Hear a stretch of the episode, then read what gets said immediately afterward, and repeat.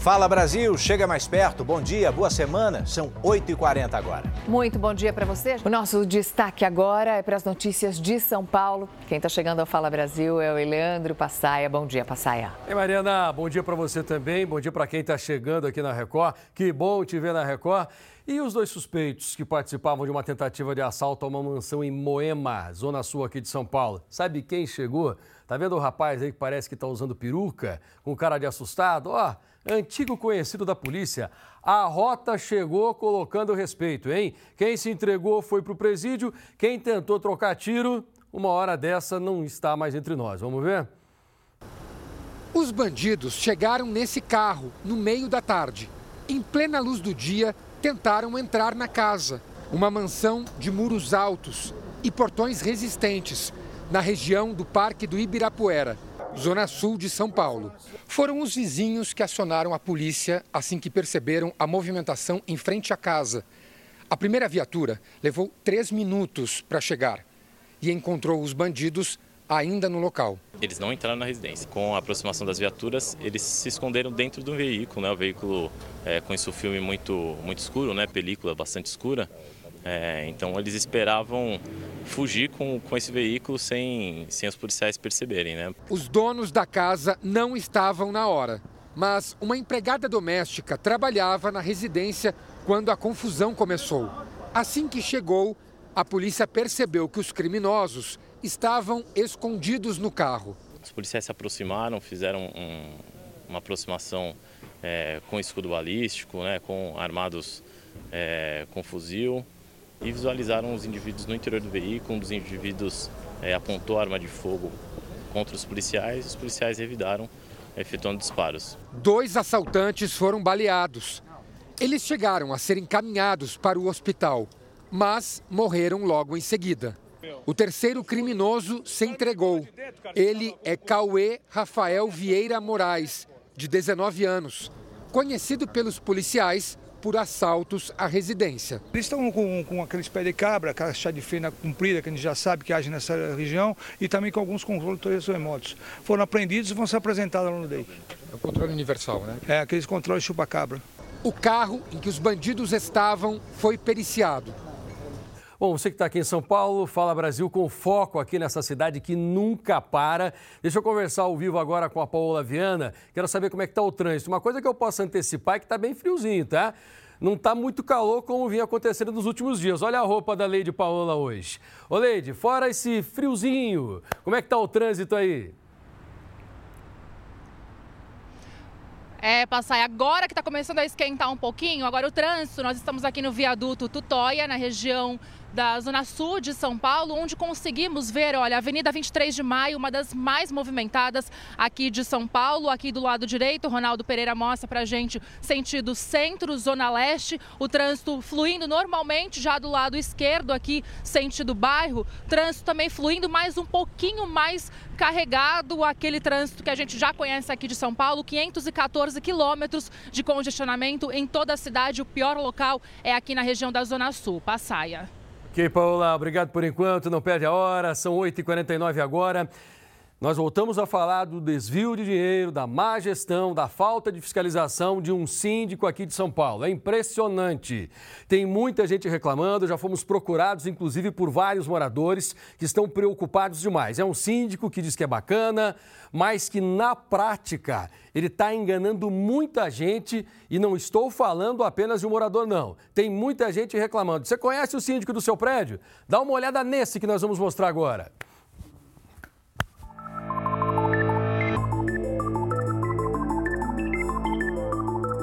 Residencial São Cristóvão é praticamente uma cidade, tem mais de 10 mil moradores. São 37 torres com quase 3 mil apartamentos, fora o centro comercial, que gera aluguel também. Aqui dentro tem escola, supermercado, padaria, restaurante. O condomínio gera uma receita de mais de um milhão de reais por mês e, mesmo assim, está sempre no negativo. Tudo é gasto, não sobra nada no, no, no orçamento e nada, nada, não existe nada de diferente de, de custos no condomínio, é o mesmo custo. As suspeitas começaram quando a água do condomínio estava prestes a ser cortada. Uma das contas de 58 mil reais não tinha sido paga. Roberto afirma que o síndico apresentou um comprovante de pagamento falso. Ele fala que recebeu da administradora, porém a gente não sabe quem falsificou o recibo, mas que veio falsificado por ele, veio.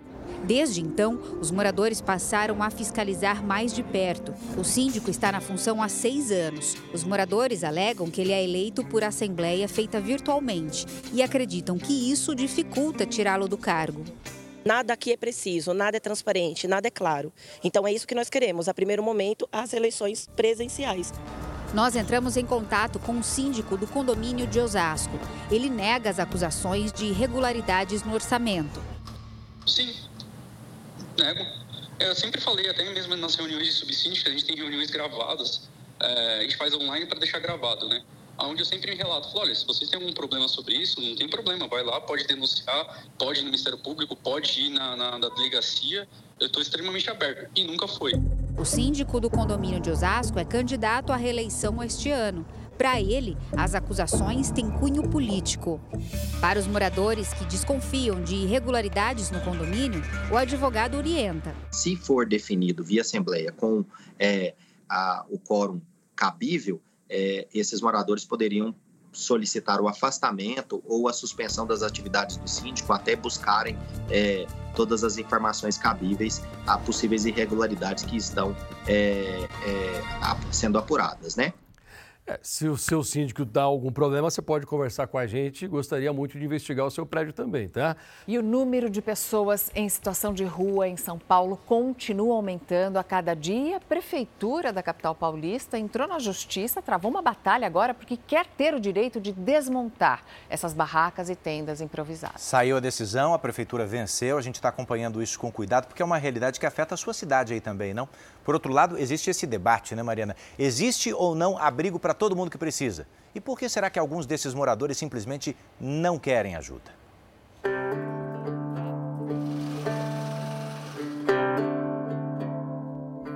Quem está em situação de vulnerabilidade só quer uma vida digna. Se a minha família estiver me vendo, dá um jeito de me buscar. Eu não aguento mais. Uma liminar que impedia a prefeitura de retirar barracas e os pertences da população em situação de rua foi suspensa. Essa decisão autoriza a remoção de objetos que impedem a livre circulação de pedestres e de veículos. O prefeito de São Paulo, Ricardo Nunes, defendeu que a decisão garante o direito de ir e vir da população e ressaltou que a prefeitura vem trabalhando para acolher as pessoas que não têm para onde ir. Aqui, enquanto a remoção acontece, a poucos metros, homens já voltam às barracas para onde estavam. Levaram as madeiras, nossas lenhas, né, na verdade, e as barracas não levaram porque a gente pegou e colocou lá do outro lado da rua. O mínimo que a gente tem, a prefeitura vai e tira. Nenhuma equipe da assistência social passou por ali. Em outros pontos, a cena se repete. Pertences são retirados sem nenhum apoio às pessoas em situação de rua que três caminhões da remoção da Prefeitura de São Paulo estão circulando pela região central da capital paulista, acompanhados da Guarda Civil Municipal.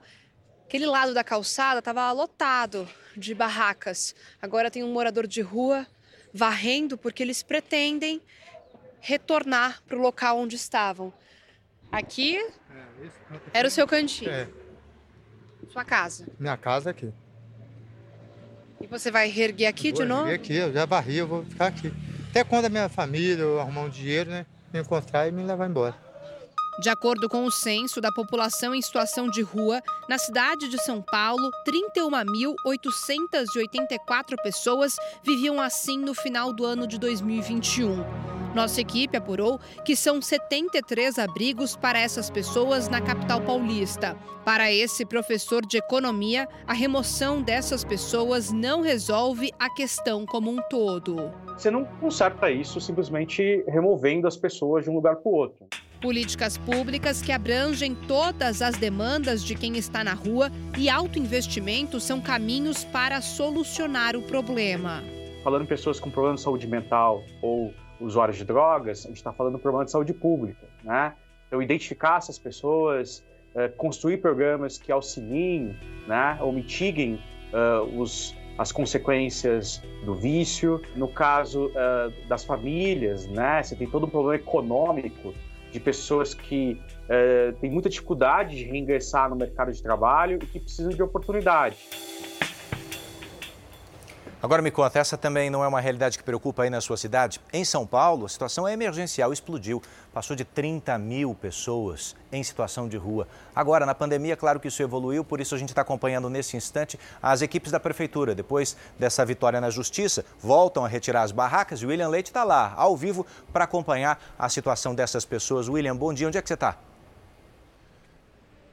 Bom dia, Eduardo. Bom dia, Mariana. Bom dia a todos. Estou aqui na Praça Princesa Isabel e esse número assusta, viu, Eduardo? São mais de 48 mil pessoas em situação de rua na cidade de São Paulo. A liminar que foi derrubada impedia que a prefeitura tomasse essa ação de retirada dessas barracas aqui da cidade de São Paulo desde fevereiro. Agora caiu a liminar, a prefeitura a partir de hoje começa um trabalho. Aqui na Praça Princesa Isabel está tudo tranquilo, a ação ainda não chegou, mas ela já está está ocorrendo em vários locais, em várias regiões, especialmente aqui do centro de São Paulo. O detalhe é que eles podem retirar os fiscais as barracas durante o dia, mas à noite tem que devolver para os donos e não podem levar documentos, roupas e também medicamentos. Essa ação começa a partir de hoje e deve seguir assim. Agora, conversei com o pessoal aqui que mora nessas barracas e eles disseram o seguinte: alguns não têm documentos para ir para os albergues, outros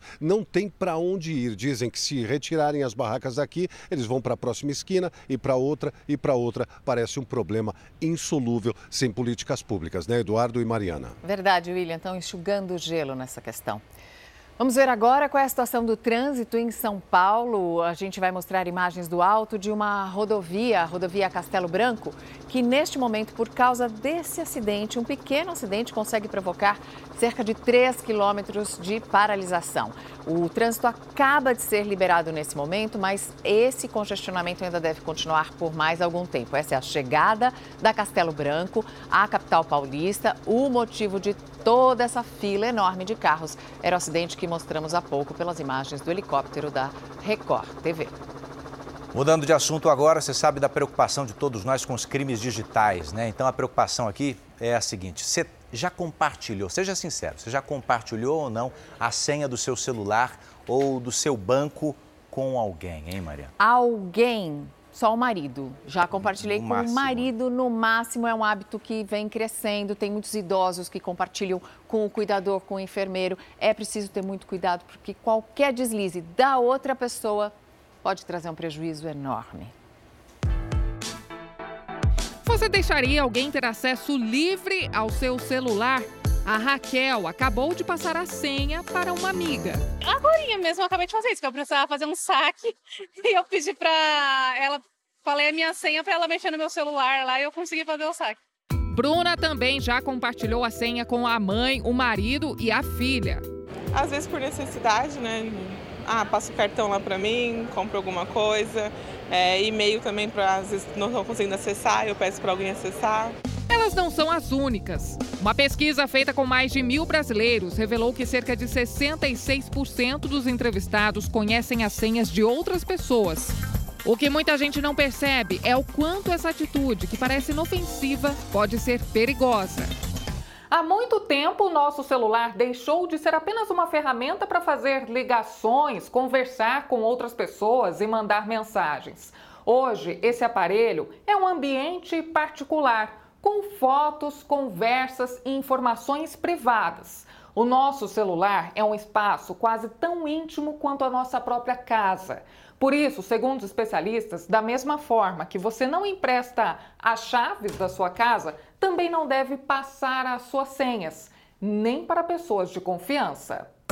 Essas pessoas podem escrever sua senha em um bloco de notas no celular e correr riscos esse dispositivo é invadido por um hacker ou ela entrega isso por meio de algum tipo de técnica de engenharia social, e aí então esse que invadiu o dispositivo dela ou teve acesso a essa senha que é sua, vai poder acessar seu dispositivo e ter acesso ao que aquela senha uh, consegue acessar.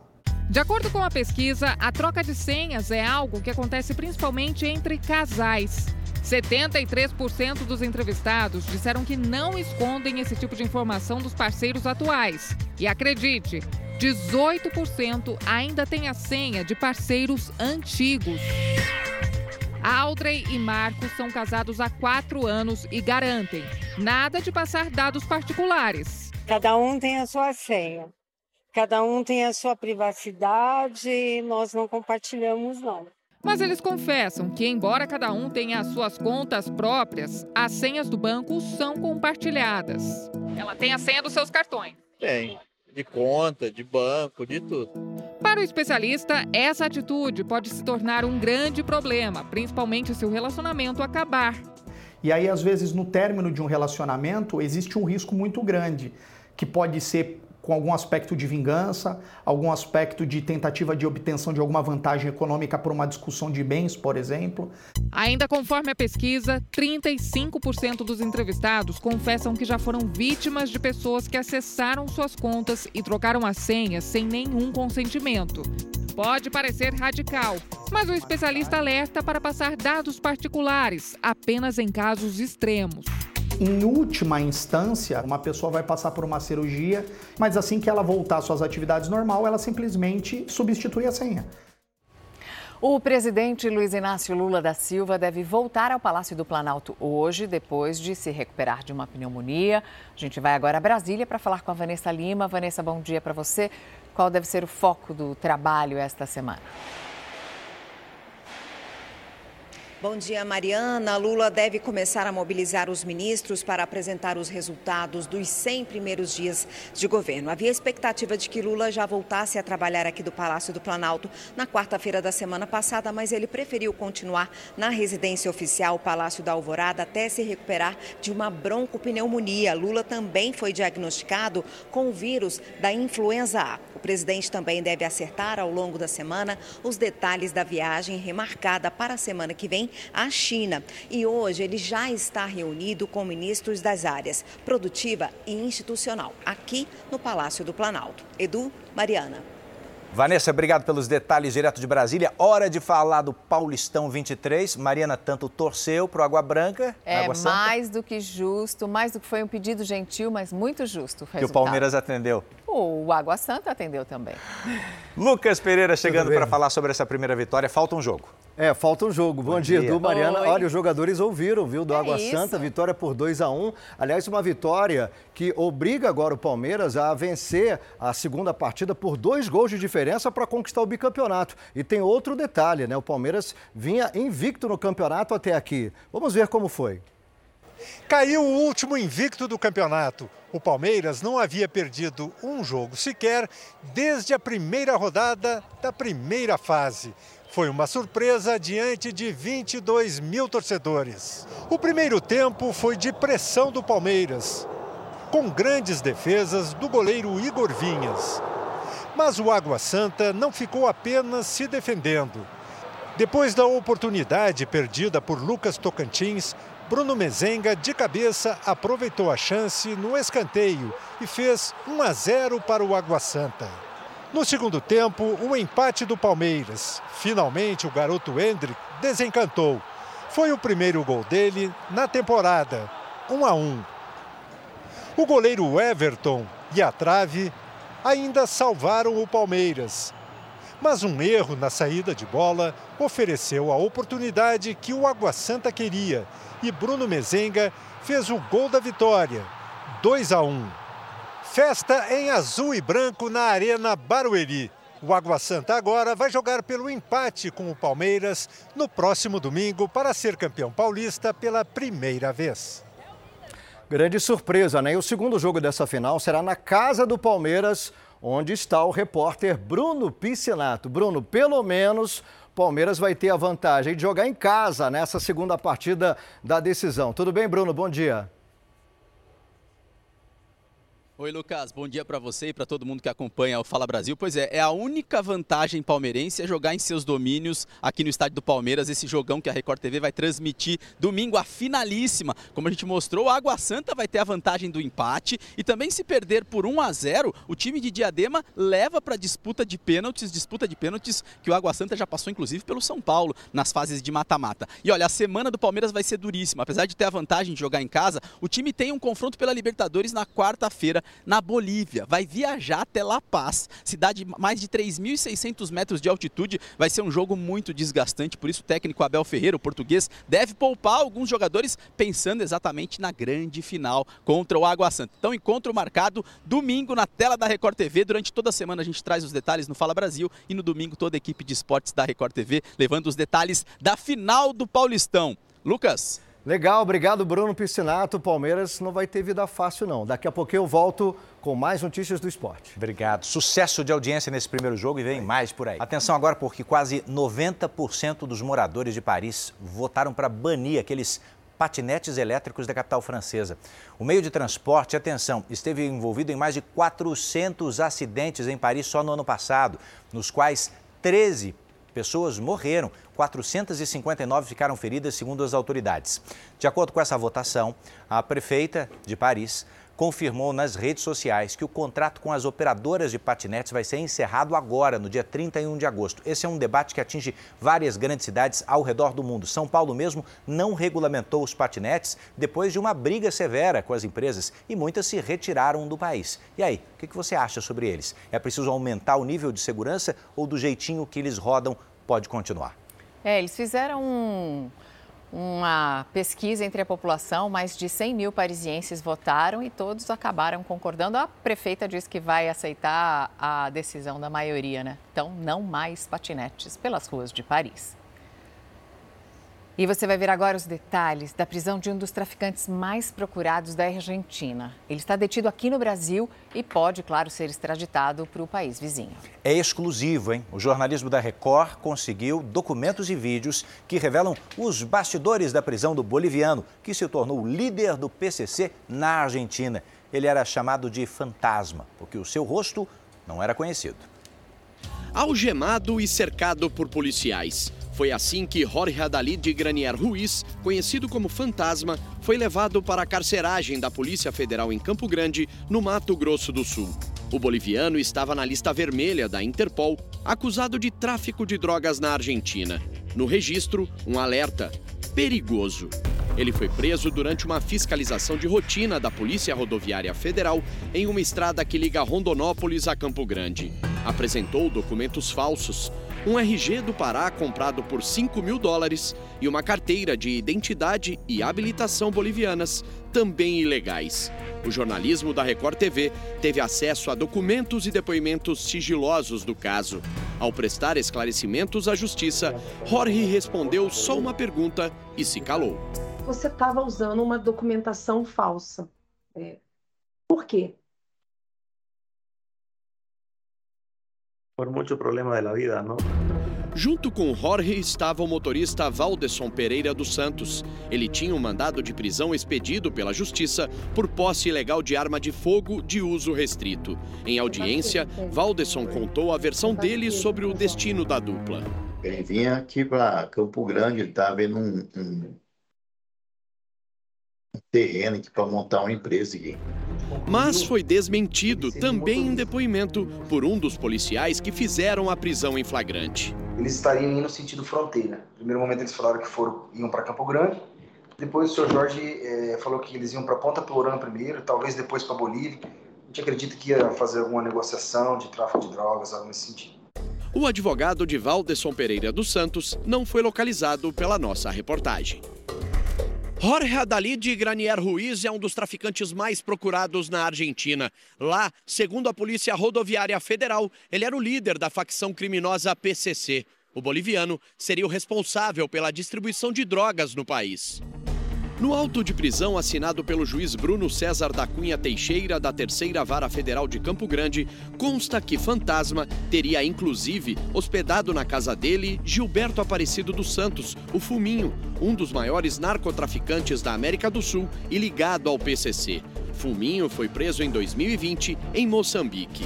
Ele confessou para os nossos policiais que ele é o, o, o braço o braço do PCC na Argentina, ou seja, ele é o responsável pelo todo o tráfico de drogas que o PCC introduz naquele país. Ele estava fazendo esse esse trabalho lá. Por isso que ele estava foragido a, aqui no Brasil por causa desse mandado de prisão. O advogado do boliviano nega as acusações. Ele nega a participação com crime organizado, ele nega esse crime é, cometido na Argentina e, e, ele fala que isso é uma perseguição da polícia argentina. Ele disse que enquanto existisse essa busca da justiça argentina, ele estava se evadindo para tentar resolver sem que fosse preso. A prisão de Jorge Ruiz teve grande repercussão na Argentina. O La Nación destacou que ele queria criar a estrutura argentina do PCC e chama a facção criminosa de temível. O Clarim disse que Fantasma é um fugitivo por lançar cocaína de um avião. O Supremo Tribunal Federal já está com um pedido de extradição de Jorge para a Argentina. O relator do processo é o ministro Luiz Fux. Ainda não há data para julgar o caso. No Brasil, ele vai responder por uso de documento falso e pode pegar de um a cinco anos de prisão.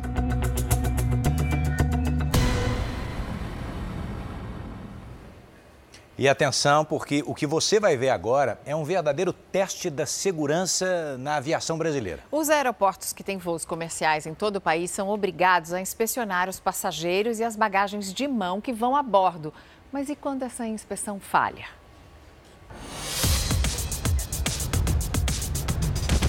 O que você vai ver dentro dessa caixa não vai te surpreender tanto. É uma furadeira. Até aí tudo bem, certo? Agora, deixa eu te mostrar onde eu estou mexendo nessa ferramenta.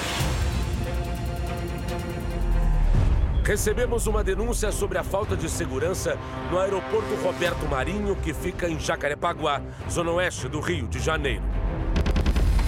Nosso teste começa em São Paulo. Vamos tentar embarcar com uma furadeira dentro da caixa.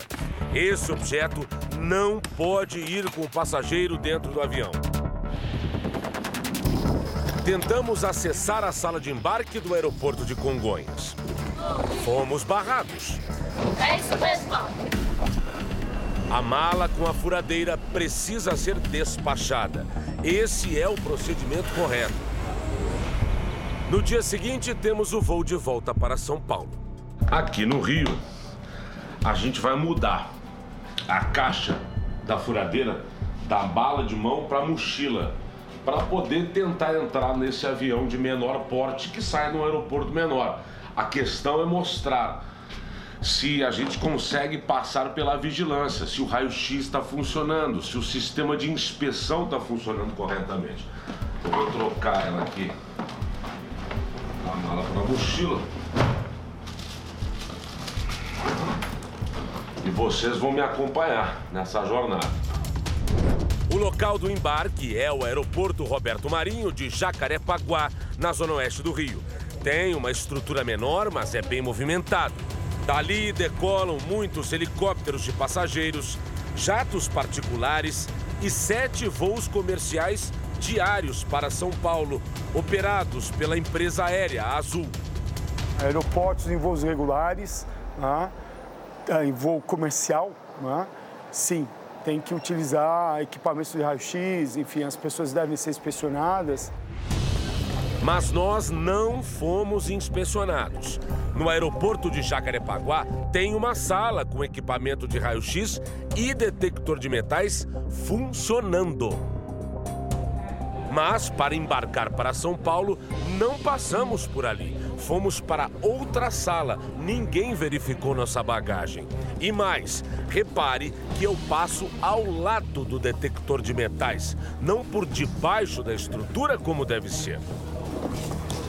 Veja de novo, todos os passageiros passam pelo lado do detector de metais. Mas é algo sério. Né? Você acessar uma área restrita do aeroporto com um item proibido né, é algo muito grave. Entramos num avião Cessna Caravan, com capacidade para nove passageiros.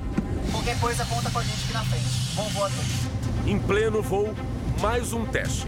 Pegamos a furadeira na mochila e manuseamos livremente a ferramenta dentro da aeronave. Serrote, um pé de cabra, né, uma furadeira, é, ele pode levar a bordo? Não pode. Ele pode despachar? Ele pode. Detonador, massas explosivas, granadas, TNT, C4, etc. Não pode nem levar a bordo e nem despachar.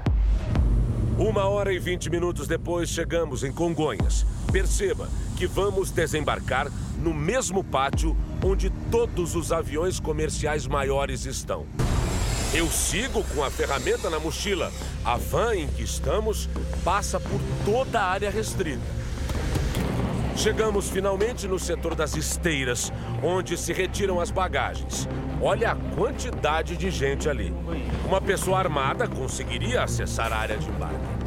Questionada, a Agência Nacional de Aviação Civil disse à nossa reportagem que a categoria do aeroporto de Jacarepaguá é AP0, ou seja, local onde a inspeção não é obrigatória.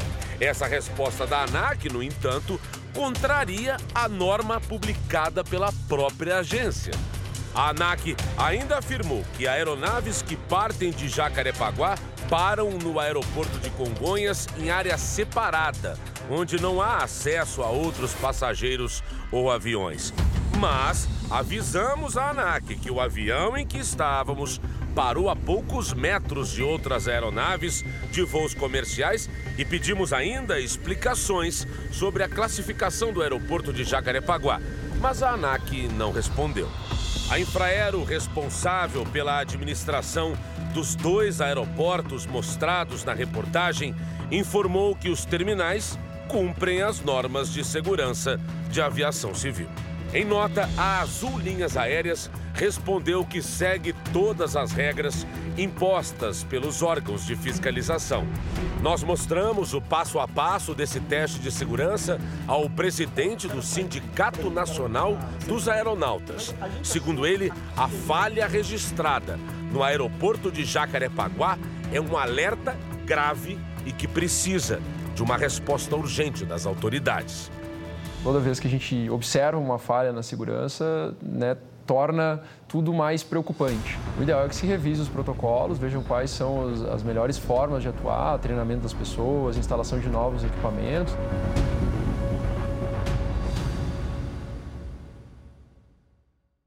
Notícia importante para quem está aqui em São Paulo. Nós voltamos a falar agora sobre a retirada de barracas de pessoas em situação de rua aqui na capital. A prefeitura informou que os 73 abrigos estão prontos para receber as pessoas que quiserem ir para lá. Atenção, hein? As ações de retirada das barracas serão diárias e vão ser levadas e levados todos os materiais que atrapalhem o ir e vir do cidadão paulistano. Até o momento, a região central foi a que mais teve barracas retiradas e esse trabalho vai continuar. Porém, as pessoas serão recebidas em todos os locais que a prefeitura de São Paulo já destina para quem está em situação de rua. Lá tem banheiro, tem comida, tem pouso então é um lugar oferecido para essas pessoas, porque esses materiais serão arrancados das ruas aqui de São Paulo. Fala Brasil, termina aqui para você um ótimo dia. Você vai ficar agora com Hoje em Dia, com César Filho que está chegando. Oi César, bom, bom dia, dia, boa semana para todos nós. Um beijo enorme para vocês, uma semana abençoada e até amanhã, se Deus assim quiser.